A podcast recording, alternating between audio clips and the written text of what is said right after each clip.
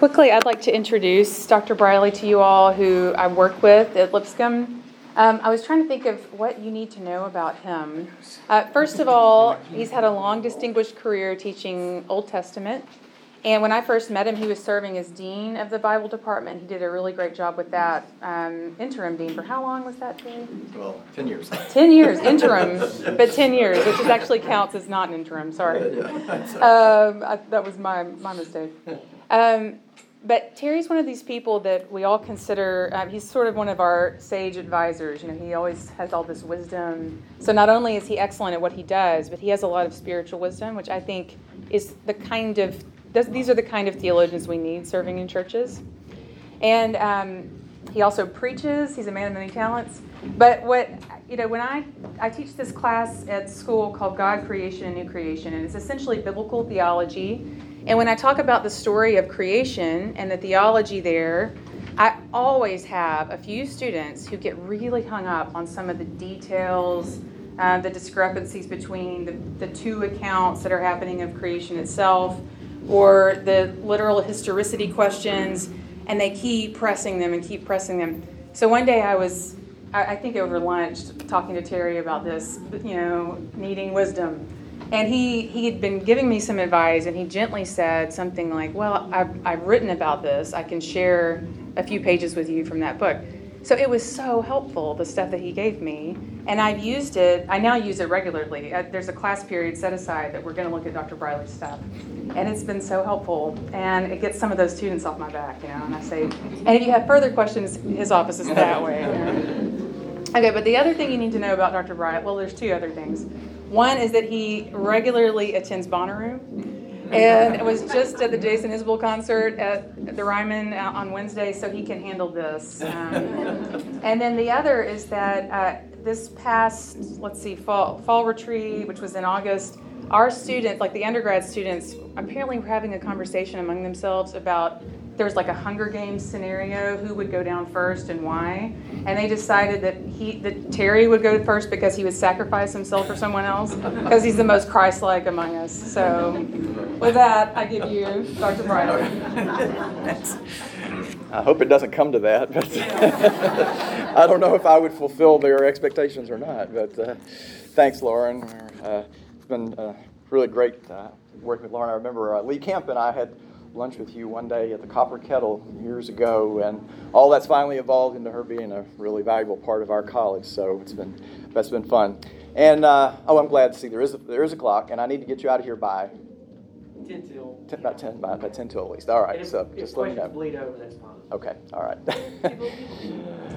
so uh, I, I, was looking forward to coming out here. I, I don't get to, get to, get here very often. Uh, Philip Camp and I preach at uh, Natchez Trace Church of Christ over near Vanderbilt, and so we're tied up there. But I always know whenever I come here, who knows who I will see that I know from uh, Lipscomb or from years past. Hi, there's Steve Sherman.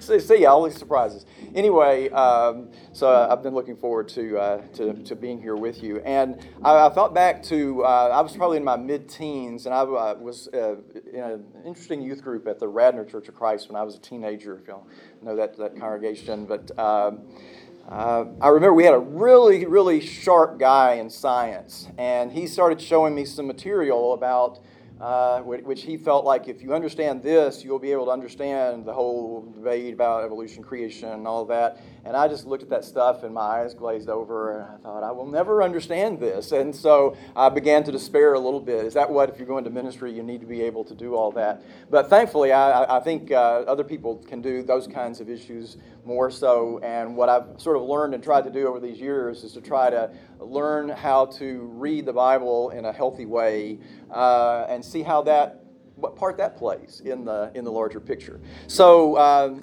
hope this outline doesn't scare you. I wasn't sure I was going to do this, and uh, Jason, I gave him the last minute to uh, to copy this. We're going to run through a good bit of it pretty fast, and uh, partly for that reason, and for a few other things in there that it might help for you to be able to see. I just wanted you to have that. So I'll try to follow it, and I'll, I'll run pretty quickly through some of the, about the first half or so of it, and then try to slow down a little bit uh, toward the end.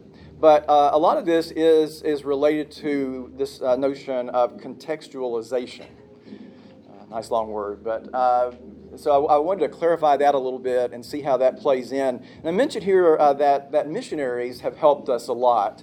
Uh, because they inevitably go into other cultures and they uh, begin to understand and experience how they have to um, adapt to this new culture and trying to bridge the gap and communicate the gospel in these different settings. And so I mentioned this uh, one uh, very prominent uh, missionary, British missionary from the 20th century, Lesslie Newbigin, and uh, he uh, had gone to India as a missionary and seemed to have done a great job in terms of trying to really immerse himself and understand the culture there and try to find the way to bridge uh, the gap. Uh, and, and then, uh, after a number of years there, he came back home to England and he recognized these cultural shifts that were going on, that are still going on, that we, we uh, wrestle with today, uh, that, that made him recognize he needed to now come home and do the same kind of cultural education and uh, bridging that gap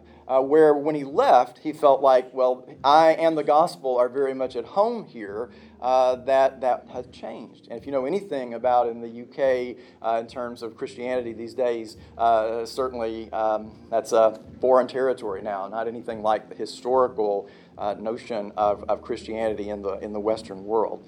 And so he was dealing with this uh, transition, of course, into a modern world, and that, that's where the role of science comes in, and uh, the, the, the, competition, the contest between science and faith uh, that, uh, that arose, which I think you know, we as Christians have to take some blame for. In other words, those battles were probably uh, worse than they had to be because of the way we approach them. Um, not that we have to carry all the, the, the, blame for that, but at least some of it.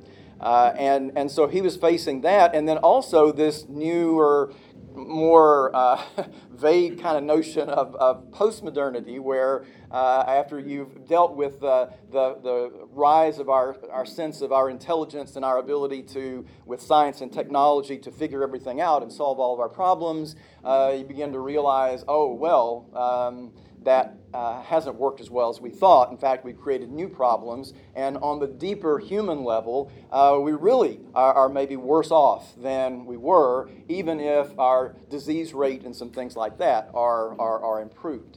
So uh, I think a few have come in, a few more if you want to uh, get a, a, handout to them. But, uh, and, and so one thing that I think is, is uh, concerning, there's a number of concerning things about that, but one of them is that once the Bible and Christians were facing a, a bit of, a, of an onslaught from the standpoint of, uh, of science and reason. Um, that what we did was, when we fight those battles, we tend to adapt to, I say this, but quote, the enemy, right? We tend to adapt to fight that warfare. And in the process, uh, that uh, the way we read, read the Bible was an attempt to try to sort of meet the opposition on their own ground and fight the battles, which was detrimental to the way we read the Bible. And we don't have time to go much into, into that, but the notion that we have sort of uh, become uh, rigid, and this is where you get the, in the liberal uh, conservative controversy and uh, the, the, uh, the, battles that were fought there over inspiration and inerrancy and all those kinds of issues uh, represented sort of a, a, a shift to meet the opposition on their own terms, whereas historically, if you look back, um, you, you find that there was a, a, sense of, well, the Bible, we can read the Bible uh, on different levels, you know, and there are multiple ways that, that we, we read the Bible. And you find that in Christian tradition. Um, I've also looked a little bit because I went, uh, did my uh, doctoral work at a school called Hebrew Union College in Cincinnati, which is a Jewish school. And so, if you trace uh, rabbinic teaching, you realize that centuries and centuries before the modern issue, modernity became the issue, the rabbis were carefully reading the text and they were finding these issues and these concerns and they were trying to find ways to understand and grapple with them and they didn't always agree. Uh, and, and so that's one of my, my concerns that we've gotten uh, through these battles. We've sort of gotten to a point where uh, we've got these like rigid opposite camps that are so far apart that we can't even seem to have dialogue or communication anymore. So maybe that's a little too much on that, but the idea with, with Newbigin was he came back home, and that's the kind of situation he was coming back into. And so he wrote a great deal from the perspective of both a Bible scholar and a missionary uh, to, to sort of address these dilemmas that we face about how do we communicate the gospel into um, not only a foreign world, you know, in India with a very different kind of mindset and, and religious tradition, traditions, um, but, but also in the West that has, that has been, quote, Christian you know, for, for so long. Um, so that, that plays into obviously this larger uh, kind of issue that, that you guys, it seems like, are talking about in this, uh, in this class. Um, another example before I try to define this, this notion of contextualization, the one I mentioned, if you, if, you might find this book really interesting, the one's mentioned there called Peace Child. Uh, so it's about these missionaries who went in fairly early into Papua New Guinea, and, and there were just a lot of little individual tribal groups uh, there, and um, they had not been in, had not encountered the gospel at all, and they were uh, pretty violent. So these missionaries were going into a really difficult situation. And one of the things that they discovered is that in these in these cultures that uh, they value the ability to try to win someone over, like as a friend, and then deceive and betray that person, and then, to put it crudely, you know, have them for dinner not have them over for dinner, have them for dinner. Right? And so, what, what, when you think about that with regard to the, to the gospel, uh, they face this dilemma. What if we try to communicate the gospel and they, they go to Judas? Right? Judas would, might tend to be seen as the, the, the one that, that would be the model there for them. And so they really had to struggle and work hard to finally find a way to bridge that gap and to communicate the gospel into that situation. So, again, uh, a, a, changing world, a lot of challenges, that's sort of what we're, what we're dealing with. So, let me distinguish contextualization from the idea of context, which you probably um, talked about before when people say, you know, you, you misunderstood me, you took my words out of context, or, and, you know, that might mean, well, uh, you didn't take into account everything I said, or you don't take into account that I was joking or quoting someone else, or, you know, there are all kinds of ways to take people out of context. And, and then in the Bible, we also have uh, a lot of different kinds of material, and you don't necessarily read Revelation the same way you read Romans. Uh, so you have to uh, uh, adapt to that. So you have all these different aspects of context in the Bible. But what I'm focusing on here is what I call more of a process, a process of the revelation of the Bible, wherein I think Newbigin and others, other missionaries, are really following God's lead. Where throughout the Bible, God is doing two things at the same time, simultaneously happening. One, we could describe it as accommodation or meeting people where they are, but then at the same time, calling people to some often radically different understandings. And I almost think of the first part as being almost like the packaging versus what's inside the package. Uh, you know, where you are connecting. How do, what does it take to connect? What did it take for a Newbigin to connect the gospel to people in India? What did it take, uh, Don Richardson and, and that team, uh, to, to connect and find a way of conveying the gospel clearly to uh, those people in Papua New Guinea? Uh, and, and those two are not the same, right? And, and so, what is it like to communicate the gospel to someone who lives in 19th century America versus 21st century America? So, there's a challenge there for us. But it's a challenge that that God has modeled for us. You know, and the clearest example, of course, is in Jesus, right? This is, this is God's ultimate contextualization of the gospel in meeting us where we are. But even then, he met those people where they were, not exactly meeting us where we are today. So there is this process going on. I, I, try to use some analogies here that, you know, as you, as you teach a child, you have to, again, try to say, I, uh, I could speak about uh, quantum physics to you, but I think maybe I'm going to have to, you know, find a, uh, an easier way to get into what I want to talk with you about, and you're not ready for this yet. So, another thing that's discussed in the Bible is the, the notion of progressive revelation. As somebody who teaches mostly Old Testament, that's really important for me because some people look at things in the Old Testament and they think, well, what Jesus said was better, and so everything just gets dismissed. Not realizing that there's very foundational material there that's vital for understanding what comes later, but yes, it is a building. It is a building process. So, progress meaning that God is leading Israel and even, I would say, leading the church farther along in terms of understanding what we are called uh, to do and to be.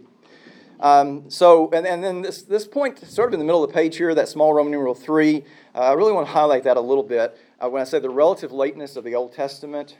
So, can you make sense of what's in parentheses there? The Bible begins with, quote, in the beginning. But the beginning of the Bible occurs in the time of Moses. I think that's a really important distinction. So the Bible takes us all the way back to creation, takes us back to in the beginning, but the Bible starts with Moses and Israel and the Exodus. And the importance of that is that God is communicating this story from creation up to their time, their story, and, and the story of God's work of redemption, uh, to that particular group of people. And when, we, when the Bible opens, you've had long standing history of all of these other uh, faiths. All, and, and pagan sometimes sounds like a derogatory term, but I mean more in a technical term. These pagan cultures. And, and so God is trying to help Israel understand the difference between essentially what everybody else believes, the way they see the world, who is God or who are the gods, what are they like, who are we, what's our relationship with them, what's our place in the world.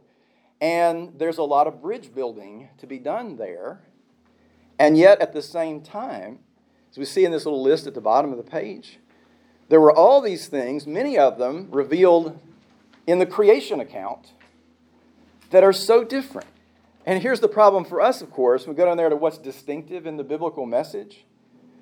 These things don't sound so distinctive to us, most of them perhaps. It's just like, yeah, yeah, yeah, yeah, I know that. I've heard all my life. But for Israel in their world, the notion of one God, the notion of an, a peaceful creation process in which God is not part of the creation, nothing in the creation is deified. The prohibition about humans making any kind of images from anything in the creation to represent God. Uh, the fact that all humanity was created uh, in the high, with a high calling. Everybody in the image of God, everybody called to be in this priestly royal role in the world. Um, what is said in Exodus 19 to Israel and is repeated in the New Testament, we are called to be a priestly kingdom, a kingdom of priests.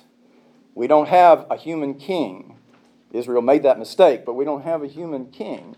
God is king, and we are, some call it co regents. That is, we share the reign with God, all of us. In the ancient world, maybe the royal family, the wealthy, the priestly caste, they might have been seen in some really exalted ways. Everybody else, just lowly, you know, lowly beings. That was a very different situation. The biblical creation account gives some careful attention to the creation of woman, which is not evident in the other accounts. The notion of Sabbath, radically different. What I mean by disinterested righteousness, that next one there, is the idea that we are called to love God for God's own sake. God is not a means for us to get the safety, the security, the reward that we want to get. We are called to love and seek and serve God for God's own sake. And I think many of us as Christians still, you know, I, I we, you know, we struggle to remember that, that notion. That was radically different. The gods were there to protect the people, to give them what they needed, you know, if they, can, if they knew the right ways of getting through to them. And that sort of goes along with the next point where we have a God who is beyond need and manipulation. I love Psalm 50. If you're not familiar, that's the one where God says, uh, If I were hungry, I would not tell you. I wouldn't need you to feed me or provide you know, that for me. And so basically, um, you know, there's two notions about God. Either God created us or we created God. Right? And if it's the latter, Why would you create a God that you don't have any kind of leverage with? That is, you can't find a way to get God to do what you want God to do. Why did God have such a prohibition against all kinds of, of magic and witchcraft and spells in the Old Testament? Because those were all attempts to bypass God to get what you want. It's a very different kind of notion. And all these things are, are, are most, many of them, as I say, they come up in the creation account. So, in the creation account, I think you have, as I'm going to try to suggest, some things that were accommodative to the people of that day. That, you know, from our perspective, we would like to see a different kind of creation account, right? We would like to see a lot of other questions answered. We don't get that. Uh, but it did uh, help them understand well, what, what is he trying to tell us here? So you frame it in a way they can understand, and then you fill that frame or that packaging with some pretty radically different content. So that really says a lot about the way I'm trying to look at and, and, and read the creation account. Okay, so we move on over to the second page. Sorry, run so fast here. Uh, there was a teacher at Hebrew Union who predated me, a man named Samuel Sandmel, who coined this term parallelomania. Okay, so you've probably read about this where people will talk about things in the Bible that are paralleled in the world of their day. And, and for some people, that means they believe that, well, the Israelites in the Bible just sort of borrowed here and borrowed there and put these things together and sort of cobbled together their own uh, religious faith. That doesn't stand up to the distinctiveness that's there, that, that theory, that idea. But there are these kinds of parallels. And those parallels are worth examining, right? Um, but but what, what Samuel was suggesting, and to this day, I mean, that goes back quite a ways, today scholars still really are, are try to be conscious of this principle that a parallel does not necessarily imply dependence or borrowing. And the other side of it is that it's not fair to look at the similarities between this and this without looking also at the differences. And in reality, it's the differences that are the most important things. And so when he says parallelomania, that's what he's talking about, or when I use, use his term, uh, where people look at similarities and they, they go too far with that. So for here's an example. When uh, the Dead Sea Scrolls were discovered and then you know gradually being released, uh, and you began to find out something about this community that that uh, produced these documents, um, there were people who saw some some parallels between that community and John the Baptist. And so they started suggesting that, uh, well, John the Baptist probably belonged to that community. That's a false leap. and, and, and not really anybody, I don't think, seriously considers that, but that's the kind of, of example that, that people would, would often use. So it's not surprising to see the parallels. And I guess what I'm trying to suggest is not just that, well, it's not surprising to see those parallels because they lived at the same time, but trying to make the point that in the Bible, God is deliberately using those connections to frame a message that in the end looks very different from anything else of the surrounding culture. Not something that they just cobbled together or borrowed from um, these other groups. Uh, so I'll give you some examples of uh, in this uh, Roman, large Roman numeral four there about some of these parallels. Like you do have uh, parallel creation accounts and flood accounts, and there are a lot of similarities. So just let me highlight probably the most distinctive dis- contrast with the uh, flood parallel. So you have the flood, the boat, you know, the animals getting out of the boat, and offering a sacrifice. But in the Gilgamesh epic, the notion was that the floodwaters receded and the hero came out and offered sacrifices because the gods were starving and they swarmed on the sacrifices like flies. Well, that doesn't match the biblical picture. So there's similarities, but there are significant differences as well. And maybe we can't explain all the similarities, but we're looking also at the contrast. Then, when you have things like temples, priests, sacrifices, ritual purity, king, pro- kings, prophets, all of these things existed before Israel did. So, say the Bible begins with Egypt and Moses. That's the really, you know, the, the timing of the beginning of the Bible. And all these things were already well established. So Israel had them too, but in every case, they don't look the same. There are differences that some people might seem subtle, but in reality are substantive. Um, and then uh, the, literary forms. Uh, you know, the, the, I had a, a teacher at, at, at, Hebrew Union who told me that um, you know, the, the, rabbis have parables too. He's, and he actually confessed. He said, "I actually think Jesus's are better, uh, but we have parables too. Jesus didn't invent the parable, right? Um, these are different ways of communicating. Uh, all these things already existed, but they were filled with new theology and content as they're used in the Bible. Um, and then even the use of, uh, you've probably run across these labels before, Leviathan and Rahab and Behemoth in the Old Testament. These were classic mythical creatures that are, are seen as significant in terms of the nature of the world. And, and the Bible incorporates them in a way that says, and the point that's being communicated is, you think all these beings are significant? They're like playthings to God. That everything, whatever is, is ultimately rooted uh, in God. And then just a lot of a lot of issues that we see in the Bible and in the Old Testament, where um, a person can read the Old Testament laws and find a lot of them that seem rather offensive in a number of ways. Um, but if you are able to look and see how they fit into the laws like of Hammurabi and other, other law codes of that day, you'd say, wow, these are really different. So they were very different and challenging and demanding in their time, even if to us they might look regressive. Um, so all of those things are, are, are examples um, of that. All right, so let's move on down to spend a little time with, uh, with the creation account there at the bottom of that second page. Um, so what I head, head up that up with is the notion that there are some indications that we shouldn't necessarily read the creation account in a what I've called here straightforward way. I don't know the best way of saying this, but but perhaps there's something more going on here than meets the eye on the surface.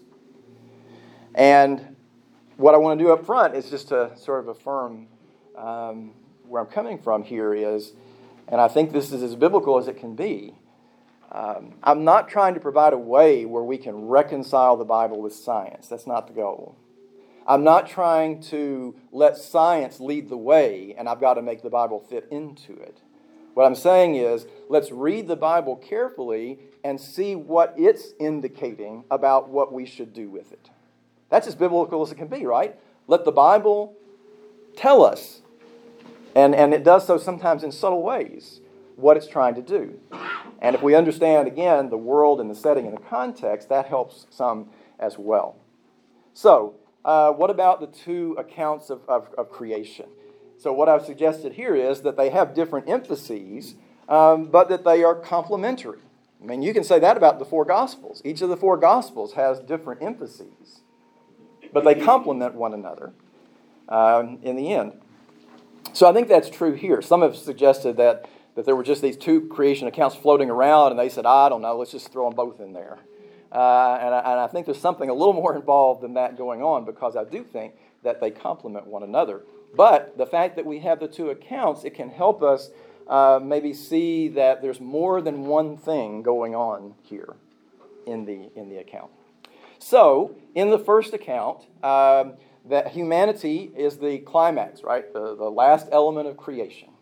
The climax, and in fact, both accounts highlight humanity because, again, God's trying to communicate to Israel humanity was created with a special nature and purpose. And that's what he's trying to highlight here. And everything is good. But in the second, there's a sort of a sequential kind of complication there. One, where um, everything is good in the first, and what I'm trying to suggest here is that in the second account, there are a couple of things that are not good. All right, one is explicitly stated as not good, and the other one maybe is just sort of implied. So the first one is it talks about, and remember, in the second account, you just start right off with humanity. You don't deal with like all this other stuff first. It goes straight to, to the creation of humanity. But in chapter 2, verse 5, we see that the vegetation has not sprouted yet because uh, humanity, part of humanity's role is to tend and care for the vegetation. And so that's what leads to the creation of Adam. And in a way, again, it highlights that humanity has an important role in the creation. Right? So that's, uh, that, that's that in that second account, it's basically saying that, uh, wait a minute, wait a minute, you know, this is not, not right yet. And in the second example, it's much more clearly where you have, instead of, in the first account, it's good, it's good, it's good, it's good, it's very good, right? You have, it's not good for the man to be alone. And so the, the nature of the description of the creation of male and female, first account doesn't really describe the creation separately of male and female, but it says that it's male and female together who constitute the image of God in humanity. But in the second account, you have something that is not good, and then God fixes it. So in both accounts, there's a kind of a there's a little bit of a the Bible does this a lot, sort of a tension, or you know, sort of wait, what's what's going to happen? What's going to happen? What's going to happen? Then you know, you, you get it resolved in the end. Then, secondly, with regard to the days of creation, uh, one thing I think we could we could see that this is a this is an, an, orderly description of the account in contrast to the pagan notions of gods battling and a, a slain god being cut in half to make uh, half is used for the sky and half is for the earth and things of that nature. Um, but it is it is very orderly. But it also models. You know, in the end, God rested or ceased from his labors. God's work is a model for human work, right? Where you work, yes, but you also rest. And, and so it really is conveying something, which, as I said, that notion is unique. You don't have that notion of rest for the average person, anyway, uh, in, in, the other, in the other accounts. Um, and so uh, uh, on the last page there, we look at this model, but just one other thing at the bottom of that page the idea that the, uh, the firmament, or now sometimes it's called the, the firmament, I guess was the King James language, but the, the vault or something like that. There, the, the, the word that's used there is, is what's used uh, like if you, if you were a craftsperson and you were making a, a copper bowl and you put some copper over a, like a, mo- a model and you hammered it out until you had a thin sheet of copper that made a bowl. All right, that was sort of the notion of this dome over the creation. And that's the way the people of that day saw the world. They didn't have all of our tools, right? But that's the way they saw the world. And, and when you go over to the flood account, you even have this, this same notion that they had that it's like, well, this hard dome over the disk of the, of the, of the world uh, has, has to have holes in it so that the water above can come down through and provide the rain that is needed. And so the Bible sort of echoes that. That's packaging. You know? That's connective material. It's not what is most important in the account. That's not what the goal is in the account. So if you look on the last page, then you have this uh, uh, sort of a picture that shows the parallel between the first three days and then the uh, fourth, fifth, and sixth days. And there's a nice symmetry here where a separation or a division of major elements, the light from the darkness, then the sky above from the waters below, and then on day three, the water from dry land. All that's very logical. And then what happens on four, five, and six demonstrates what corresponds to that. What you fill the heavens with, what you fill the sky and the waters with, what you fill the land with, including the creation of humanity. So there's a nice kind of pattern. And so if this is intended, which I can't imagine it's not an intended kind of pattern. The way we tend to look at the six days is one, two, three, four, five, six, right? We're thinking about sequential one through six. But there is a pattern here that suggests it's one through three and four, five, six. And that shows something, again, about God's, uh, the nature of God's creation. Um, remember that the count starts off, the, the, it was uh, without form and void, formless and void, um, those are words that are used later on. Isaiah uses those words sometimes to refer to like the chaos of the world when things aren't going as it should. So things were in that chaotic state the way it was understood in the ancient world, and uh, God stepped in and gave order to that chaos. And this is a beautiful picture of that. Right? But then it does uh, create, well, I mean, this, this, this, this pattern actually, I think, solves a dilemma or two of logic here. Because, uh, as I mentioned, that um, the first three days are described as there was morning, there was evening. First day, there was morning, I mean, there was evening, there was morning, the second day, right? Uh, on, on, the first three days. Uh, and you have God saying, Let there be light, and there was light on day one, and uh, that's part of that separation of light from darkness. But then you come to day four, and the sun, the moon, and the stars are created to fill the sky, and they are the things that govern days and seasons and time in general, including evening and morning. And so that is, a, is an internal indication that maybe reading this sequentially is not the primary intent. Maybe this other pattern is really what it is that we're supposed to be seeing. And as I mentioned uh, earlier, the, uh, the idea of when the vegetation is created, when you compare it to the second account, where there, there, there are different themes being highlighted in these, uh, in these two accounts. So, uh, one, one of the things that we talk about in terms of Scripture and how we read it, the notion, uh, if I said which is better, literal language or figurative language? It's a trap. Trap question. You may like literal better, or you may like figurative better. You know, you may really love poetic language, or you may really love, you know, lay it out, make it plain. But neither one is better. They're just two different ways of communicating. And the Bible contains plenty of both. Most times it's very clear. Sometimes not so clear. Yeah. So, for example, this goes back to like some different literary forms. When Jonathan Swift uh, they, re- they released that modest proposal about fattening up poor kids in the time of the British famine so that the wealthy could eat them, yeah. there might have been some people who took that as a serious proposal because he didn't get to the end and say, just kidding. Sort of undermines the whole point, right, of saying it that way. Um, but, but you would have misunderstood him if you thought that that was a serious proposal for how to solve the hunger problem. It was a satirical way of addressing some deeper kinds of problems and issues. So the Bible conveys things in a lot of different ways.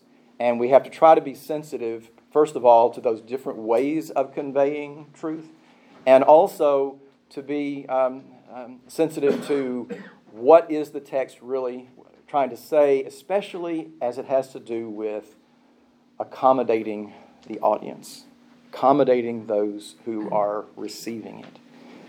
So the creation account came into a world with firmly established general notions about the nature of the world and how it came to be. The biblical account, in multiple ways, even including the way it describes the creation itself, stands apart as a radically different picture, but it was not a scientific picture because that would have spoken to no one then. Um, that's sort of the situation that I, I think we're in there. So. All right, yeah, I've, I think I've made it where we have a little time left at the end. The question I always get from my students is, but did the audience think this was literally true? Or did they not? Because when we hear scientific, we think literal. Yeah.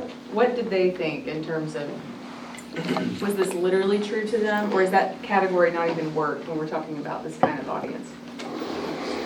Um, it is a little hard to answer because, you know, when we talk about trying to understand the culture and the ways that they communicated, we can't really completely put ourselves back into their shoes. And so it would have been hard to know exactly how, how they heard it. They would have definitely heard it as something radically different uh, in every way. In every way. Both the, the form and the function or the content. They would have heard it as, as very different. Uh, and, and, and in that light, though, one of the things I think that's really important to understand in the Old Testament, Israel, throughout the whole Old Testament, very little time of the Old Testament did they demonstrate that they really got and embraced this. You talk about these distinctives. how many times did Israel truly reflect that they understood and they accepted and they were committed to living out those distinctives? The answer is not very often. I've been teaching story of Israel for over 30 years. and every time I go through, it's like, whoa, you know, there's just really not a whole lot of a lot of continuity. But what I think that says to some extent is that that this was really hard for them. It, re- it really does demonstrate the radical degree of difference. But um, what was what was it? So, in, given that difficulty, what was it that was most important for Israel to get? And and it was not the details. It's not the process as much as the underlying truth that was being conveyed. And in fact, you can go to uh, what Job 42, Proverbs 8, numerous places where there are other descriptions of God's creation that are in poetic form. And there are suggestions in parts of Genesis that there is a poetic element there as well. The Enuma Elish is poetic. That Babylonian creation account is poetic. So I think they would have been accustomed to the notion of conveying these big ideas in poetic form. And if you say, should I understand this more literally or more figuratively? Uh, if it's poetry, you know, the nod, the you know, leans toward more figurative. You know, if it's the law, it's the other way. It's the other way around. Although I think an eye for an eye and a tooth for a tooth is a formula, not a literal. Anyway, that's another story. yeah, sorry. The, the basic lesson here seems to be that God created everything that you see. Right. One God. Why has it become a point of faith that we have to believe exactly how He did it when we probably couldn't understand that even today? Yeah. When, uh, when uh, people of faith and, and scientists uh, began to be very suspicious of one another, and um, it pushed them, you know, farther apart. Then it was like you got to pick a side, and I don't think either side probably is right. either of those sides is right. It's not. It's not the ultimate uh, purpose for sure, because again, when you go to those more poetic accounts, they're not concerned with logistics. They're only concerned with the fundamental you know, truth about God and who we are in there. And, and, and so these are not, those truths are not, up, biblically, they're not up for debate. You know, other things might be, but not those fundamental truths about who is God, who are we, what's our role in the creation. And again, all that stuff was radically different and new from everything else. I mean, Israel's this tiny little speck in an ocean of difference. Since you went to Hebrew University, uh, how did the Jews interpret Genesis? Because there seems to be more dichotomy between Christians and science. Yeah. And I haven't heard that. No, there's not nearly as much, and, uh, and, and you do have different branches. You have three main branches of Judaism: uh, Reform, which is the more, most uh, open, uh, open-minded, and about uh, how you read the Bible and everything else, and then conservative, and then of course the Orthodox would be the the, the strongest. And so um, I'm guessing in Orthodox circles there might be a, a, a stronger adherence uh, to that, but. Uh, again, when you when you read the if you read the rabbis, and this goes back centuries and centuries into the past, they were wrestling with some of these issues, and they didn't have a science foundation to you know come to that conclusion, but they they definitely were um, seemed somewhat open minded about some of those debates that weren't at the heart of, of the revelation. The, the Leviathan outside, living outside of time as we know it. What are your thoughts? Uh, does the Leviathan live outside of time? Leviathan. Um, well, I, my, my take on this in terms of Leviathan in the Bible is that the pagans had a notion that this was this this was sort of connected to the whole their whole view of the world and the gods and everything else, and that the Bible is merely um, ad- adopting it as uh, a foil. It makes sense. In other words, the Bible's not taking Leviathan seriously the Bible is actually sort of making Leviathan, instead of some massive, fearful thing, like a pet, you know, that God. So it's, I, I, it doesn't, I don't think it doesn't address really those issues. I, I don't think it would, would certainly affirm anything of that nature, uh, like you say, of like pre pre-creation or whatever. Uh, yeah. Y'all give him a hand. Thanks.